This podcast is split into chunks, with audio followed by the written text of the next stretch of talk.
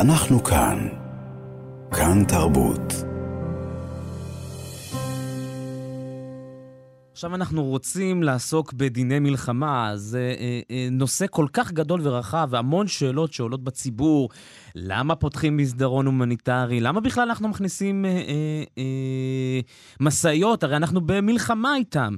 כל הדברים האלה ביקשנו מדוקטור זיו בורר, מומחה למשפט בינלאומי מהפקולטה למשפטים בבר אילן, וחוקר במרכז בגין סאדאת למחקרים אסטרטגיים, לענות לנו. שלום לך, דוקטור בורר.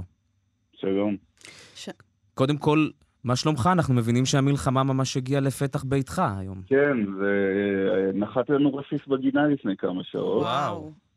בלי אזעקה. בום, בש... בום, פתאום. ואשתי מה, מצאה את מה הרסיס זאת אומרת בגינה. בלי אזעקה?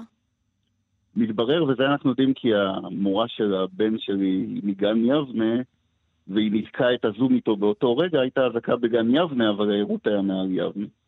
וואו, אז הרסיס נפל אצלנו. ואתם בסדר כולכם? אנחנו בסדר. יופי.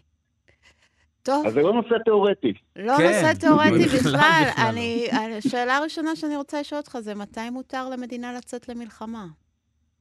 למדינה מותר לצאת למלחמה כאשר תוקפים אותה במה שנקרא התקפה חמושה. אה, שמשתמשים נגדה בכוח, נגיד בנשקים, אה, היא יכולה לצאת למלחמה. אה, זו התשובה. אוקיי. אז ב- בוא נלך אחורה. מה זה דיני מלחמה? על מה אנחנו זהו, מדברים? למה, איך, מה, מלחמה זה הרי כאוס, זה בלאגן, זה זה בזה. פתאום עולם המשפט נכנס לתוך המלחמה? מי הזמין אותם ועוד בכלל? עולם המשפט הבינלאומי, שמי יכול בכלל לאכוף דבר כזה, אבל תכף נגיע לכל השאלה. מה זה דיני אה. מלחמה? דיני לחימה, קודם כל, כמעט תמיד קיימים. זאת אומרת, דיני הלחימה שאנחנו מכירים היום, הם לפחות יש להם היסטוריה של מאות שנים שהולכת לימי הביניים.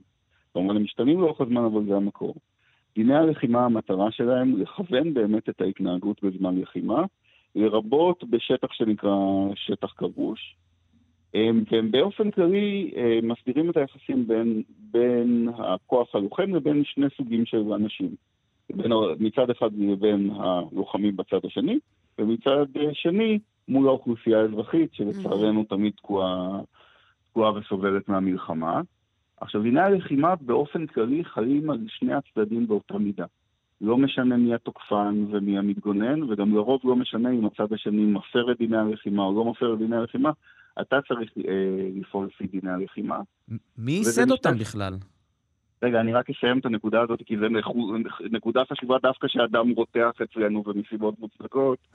אה, אני אגיד שחשוב שדיני הלחימה, אה, שני הצדדים יפעלו על, אה, בהם אה, גם אם הצד השני מפר, כי אחרת מה שנקרא, מה שקורה זה מעגל אכזר. כל צד זוכר את ההפרות של הצד השני ואומר, אני לא מקיים בגללם, ואז אה, אה, יש פשוט מרוץ לתחתית שבו כולם נפגעים, ומי שבעיקר נפגעים במצב כזה זה האזרחים.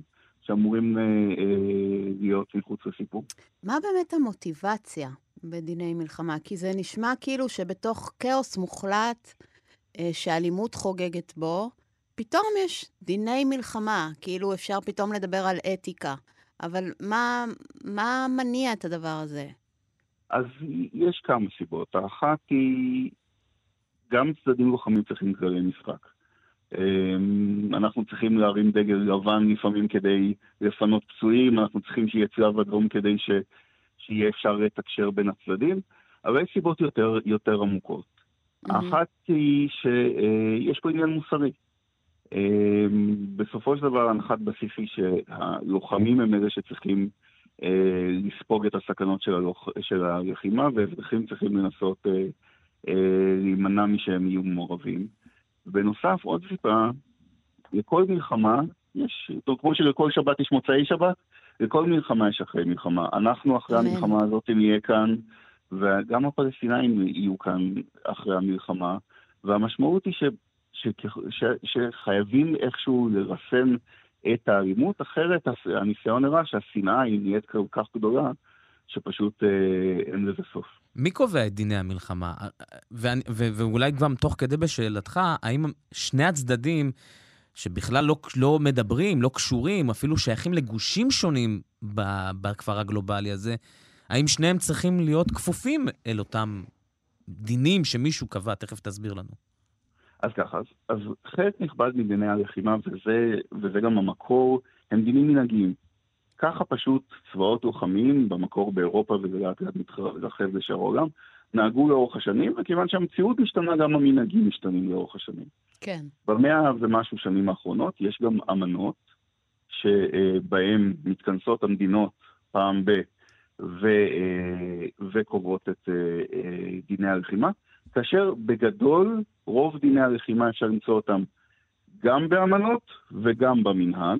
במנהג זה, זה לא כתוב בשום מקום, אבל כולם יודעים מה הכללים פלוס מינוס, לפעמים יש ויכוחים פרשניים.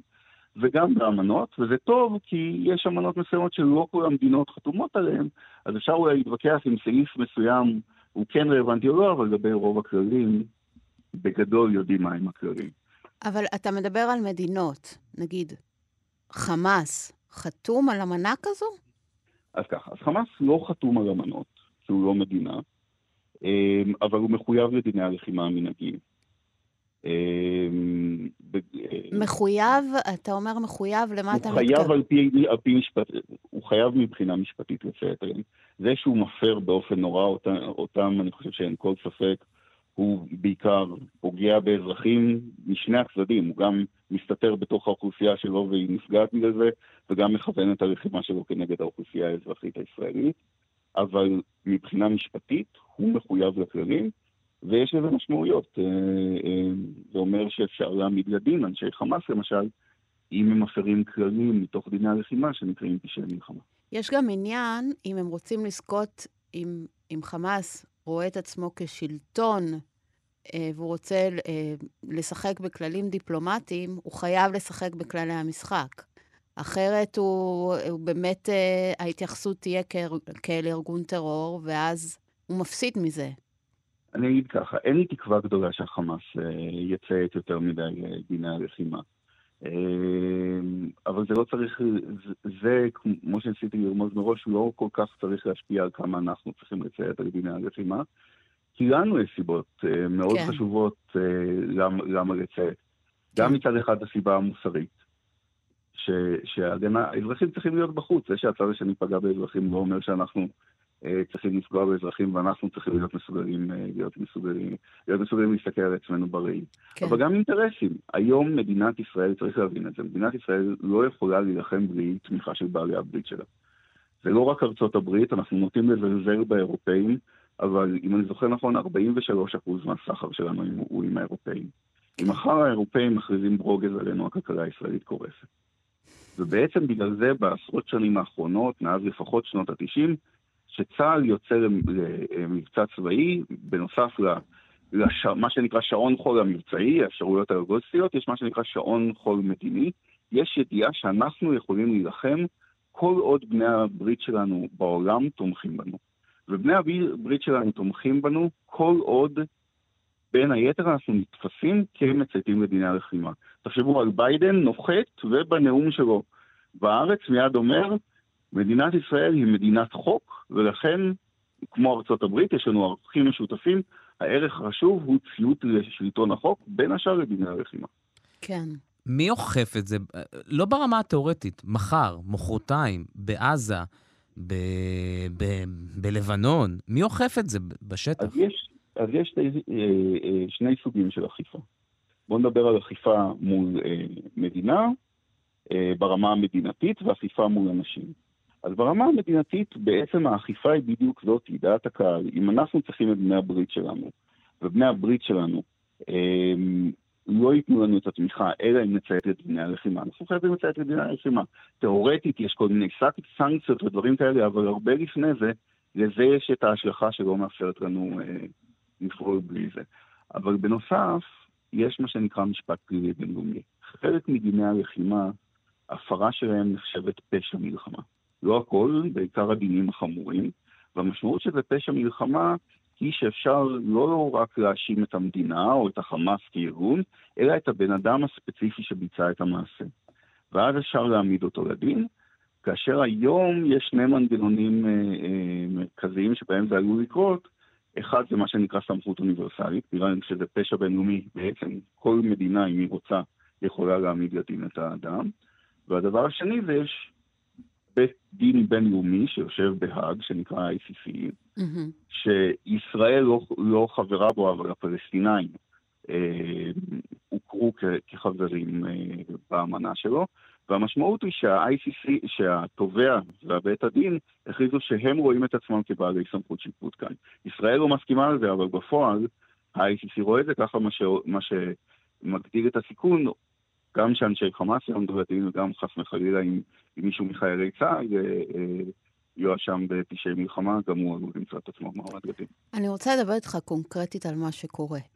אה, נרד כן. ממש לרמה הקונקרטית. ב-7 באוקטובר, הפלישה שהייתה כאן, הפגיעה באזרחים, החטיפה של אזרחים, הנה, עכשיו אנחנו מקבלים תמונות של חטופים מעזה. אה, אנחנו פה באולפן רואים את זה, ובאמת נשבר הלב. ובוא בוא, בוא נמקם קצת את, את המתרחש בתוך uh, דיני המלחמה. Uh, מ, מ... אני, אני אגיד את זה, אני אגיד את זה באופן, בגלל שזו סוגיה, אני אסתיר את הכאב שלי בהומור, בסדר? בשמחה, זה מקרה כל כן. כך פשוט שאני אפילו, אפילו לא אשים אותו במבחן לסטודנטים שלי, אוקיי? כן. המעשים שלהם הם כל כך נוראים שהם סדרה של פשעי מלחמה. הם בנוסף מלבד שהם פשעי מלחמה, כי זו פגיעה מכוונת באזרחים, זה מעשי התעללות רואים שהם כולם פשעי מלחמה, זה גם פשעים נגד האנושות כי הם נעשו באופן אה, שיטתי ורחב היקף, ובנוסף, הם גם כנראה מעשים של רצח עם, בגלל שהם כוונו כנגד יהודים ישראלים בגין היותם יהודים ישראלים כדי להשמיד את היהודים הישראלים. אז זה גם פשעי מלחמה משלל סוגים, זה גם פשעים נגד האנושות וגם אה, רצח עם, זאת אומרת, הם הצליחו באמת לעשות פה אה, שלל מעשים שהם גם נוראים מבחינה מוסרית, אבל גם לחלוטין הפרות חמורות של, של, של, של, של המשפט הפלילי הבינלאומי. מה לגבי הקונטקסט אבל? כי, כי זה לא קורה בחלל ריק. זה קורה בתוך סכסוך. עדיין כל מה שאתה אומר תקף? זה בדיוק הרעיון של דיני הלחימה. שדיני הלחימה אומרים גם שיש קונטקסט של, שגם כשנלחמים יש חוקים. יש דברים שאי אפשר לעשות גם אם נלחמים. אי אפשר לתקוף אזרחים במכוון, אי אפשר אה, לאנוס, אי אפשר לבזוז, אי אפשר, אסור לעשות את הדברים האלה גם כאשר נלחמים. גם כאשר אתה שונא את הצד השני, גם כאשר אתה ברקע של סכסוך, ולכן, דרך אגב, זאת אומרת, טוב שאת שואלת כעיתונאית את השאלה הזו, שאלה נהדרת לשאול וחשובה לשאול אותה, אבל זה טוב מאוד שמדינת ישראל, כאשר אומר את זה שיש קונטקסט, אומר את זה מזכ"ל האו"ם, מדינת ישראל כועסת, כי, כי הקונטקסט, כ, כ, לא צריך, בסופו של יום הוא לא צריך לשנות, כי יש כללים גם בזמן מלחמה. Mm-hmm. איך אבל בסוף יש פה מדינה, שאתה אומר, היא כפופה לכללים מנהגיים וגם לכללים ממש אה, אה, משפטיים, ויש פה ארגון שיש עליו, יש לו איזה שטח, שטח שהוא מתנהל כמדינה, אבל הוא לא באמת מדינה. איך בסוף מדינה אה, יכולה להילחם כשיד אחת כבולה על ידי דיני מלחמה מול מדינה, נגיד נקרא לזה כרגע, שכל הידיים משוחררות. בסוף זה מייצר איזשהו אה, אה, לא מאזן, אה, אה, אין פה מאזניים אה, שוות. אז אני אגיד ככה, המאזניים לא שוות לשני הכיוונים. אתה יודע מה, השאלה היא כמובן לא טקטית, אה, לא טקטית, אלא השאלה היא האם המשפט והאם דיני המלחמה נותנים מענה בסיטואציה שכזו. אז, אז אני אענה לך גם טקטית וגם משפטית, בסדר? אבל נתחיל דווקא מהטקטית, כי זה מה שבוער בבטן. צריך להבין שהם הצד החלש. החמאס לא יכול להוציא כמונו עכשיו טנקים החוצה ולהילחם, כי אנחנו נוריד אותו מהאוויר, והוא, עושה, והוא בוחר בשלב הזה, במקום לנסות לעשות את מה, את מה שהוא צריך לעשות, לעשות דבר שהוא לא ראוי ולא מוסרי, וזה להסתתר בתוך האזרח, בין האזרחים שלו כדי שהם ייפגעו. עכשיו, אז, אז אני, אומר כל, אני אומר את זה במובן שנרגיש בטוחים יותר, אנחנו הצד החזק, ואני חושב שגם בסוף אנחנו יכולים לנצח.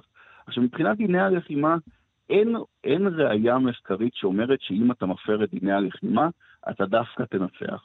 הניסיון דווקא מראה שברוב המקרים, כאשר מדינה מחליטה להפר באופן שיטתי את דיני הלחימה, זה לא מקצר את המלחמה, אבל זה הופך אותה ליותר אכזרית, ובפועל יוצר כזאת שנאה בצד השני, שרק מביאה את המלחמה הבאה.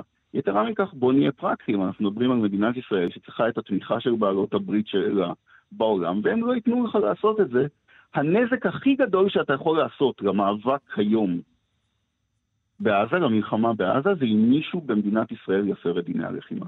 אם יקרה חס וחלילה הפרה חמורה של דיני הלחימה בעזה, מהצד שלנו, אומר. מהצד שלנו, בעלות הברית שלנו ברגע כן. לא נותנות לנו יותר תמיכה ומורות לנו לעצור את זה, ואז אנחנו צריכים לסגת מעזה בלי שהשגנו את המטרות. ת... אז גם אם, אם מוסר לא מדבר עליך, ולי הוא כן מדבר מאוד, עדיין ברמה הפרקטית הדבר הכי, הכי מזיק שיכול לקרות למאבק המלחמתי מבחינת ישראל, זה הפרה של דיני הלחימה, ולכן דרך אגב הרבה פוליטיקאים שלנו עושים נזק אדיר למאבק כאשר הם אומרים כל מיני דברים שהמשמעות שלהם היא הפרה של דיני הלחימה, והעולם לפעמים לוקח אותם ברצינות יותר ממה שאנחנו לוקחים אותם ברצינות בבית. רק תסביר לנו דיני לחימה. אתה חוזר על זה וחוזר על זה וחוזר על זה. תן, תדגים לנו את זה כמו מה, כמו איזה, איזה דין מלחמה.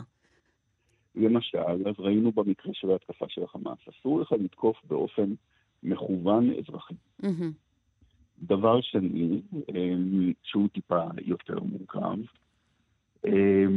גם אם יש לך מטרה צבאית לגיטימית, יש גבול לכמה אזרחים אתה, ש... זאת אומרת, אתה, אתה צריך להשתדל לא לפגוע בהם, ואתה צריך להציע להם לפנו, לנסות שהם יתפנו, אבל גם אם הם לא יתפנו, אתה לא יכול להגיד, אוקיי, הם לא יתפנו, אז זה אשמתם, ואני מוריד כמה אזרחים שאני רוצה בגלל שיש לי מטרה צבאית. אסור לך להגזים, יש גבול. אתה לא יכול לגרום נזק לאזרחים או הרג אזרחים שהוא מוגזם מעבר לצורך הצבאי האמיתי שיש לך מלפגוע במטרה הזאת. ויש עוד שלל, אתה יודע, יש שלל חוקים ודינים ו... אגב, ו... הסיוע ההומניטרי, זה חלק כן. מדיני מלחמה בהגדרה? כן, כן. כאשר אתה, כיום, כאשר אתה מטיל מצור, מותר להטיל מצור, מצור על שטח. אבל אתה צריך לצמצם את הפגיעה באוכלוסייה האזרחית, והדרכים לעשות את זה הם בין, בין היתר לאפשר להם באופן בטוח, לאלה שרוצים להתפנות, לצאת מהאזור הנצור, ובמקביל, לאלה שנשארים מסיבות כאלה ואחרות, בתוך האזור הנצור, לאפשר אה, מעבר של סיוע הומניטרי להם. כמובן שגם לאלה שיצאו אתה צריך לאפשר סיוע הומניטרי. זה הכללים המאוד פשוטים. במציאות, כמו שאנחנו רואים, זה נהיה נורא מורכב. יש לנו צד שני שמקשה על, על זה. יש את המצרים נניח אצלנו שצריך למצוא דרך לשתף איתם פעולה. יש את אונר"א, שמגיעים לפרטים הקטנים גם הדין נהיה יותר מורכב וגם היישום שלו למציאות נהיית יותר מורכבת. אבל מה שעשות, מלחמה זה לא דבר קל, ולכן אה, אה, צריך להתמודד עם הקשיים האלה. קודם אמרת שמאוד חשוב שישראל תציית לדיני המלחמה, הדגשת את זה כמה וכמה פעמים. איך אנחנו יכולים ליפול בעניין הזה? אנחנו יכולים ליפול על זה אם ההפצצות אה, בעזה יפגעו בהמון אזרחים? אה, באיזה מקרים אנחנו עלולים אה, להתפרש כמפרים דיני מלחמה? אז אני אגיד ככה. קודם כל אני מקווה שלא נפר את דיני המלחמה, אבל יש, לנו, יש דברים ש, שנראים רע, גם אם אחר כך נצליח להראות ש, שהם לא היו הפרה של דיני לחימה. שוב, אני אומר, אני רוצה לקוות שאף אחד לא במכוון יפר פה דיני לחימה, שעלולים להיראות במבט ראשון כהפרה של דיני לחימה, ויכולים להזיק לנו, והיה כבר מקרה כזה. אם אתם זוכרים בשנות ה-90, את מבצע ענבי זעם, אה, אמ, אה, תותח, ירינו מתותח וזה פגע בבסיס של האו"ם. פגיעה מכוונת, זאת אומרת לא בשוגג, אבל פגיעה מכוונת בבסיס של או"ם היא אה, אסורה לפי דיני הלחימה. עד שיכלת להוכיח אם זה היה במכוון או בשגוי וכמה זה שינה לעולם, כבר הלגיטימציה לנהל את הלחימה נגמרה, והיית צריך לסגת לפני שמדינת ישראל השיגה את היעדים שלה. כן. בואו נדבר רגע לסיום על היום שאחרי. אה, הסתיימה המלחמה, אה, יש לדוגמה תלונות על הפרות מלחמה, זה, זה בצד הזה, שיהיו. זה בצד הזה. כן. מה עושים עם זה? איך זה, איך זה מתנהל? אז אני אגיד, יש שתי אופציות. מדינה כן. תגיד שהיא רוצה להפעיל סמכות אוניברסלית, או התובע של אה, אותו בית דין שנקרא ICC יחליט לפתוח חקירה והעמדה לדין.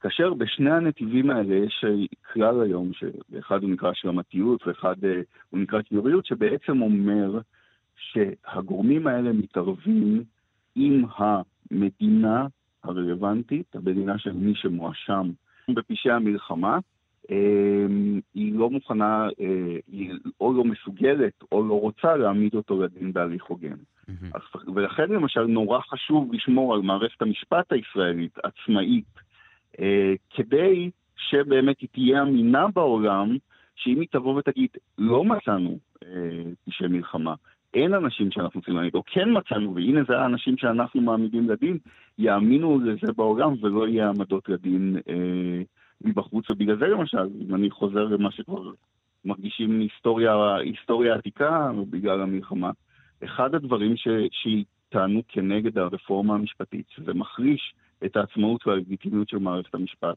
הישראלית, ולכן לוחמים בצה"ל, או, או בעצם אנשי מילואים בכירים, הגישו עתירה לבג"ץ כנגד הדברים האלה, כנגד ביטול עילת הסבירות, בטענה שזה עלול לסכן אותם בזירה הבינלאומית.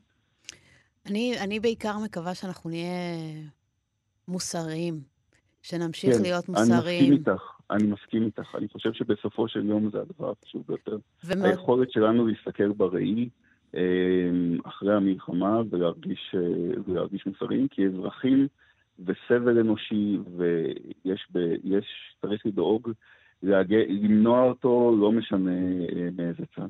מאותו המקום אנחנו גם רוצים uh, להגיד לך תודה ולהיפרד, כי שכל המאזינים שמרו על עצמכם. ושזה ייגמר בקרוב ושיהיה שקט. אמן. דוקטור זיו בורר, מומחה למשפט בינלאומי מהפקולטה למשפטים בבר אילן, וחוקר במרכז בגין סאדאת למחקרים אסטרטגיים. תודה לך. תודה. אנחנו כאן. כאן תרבות.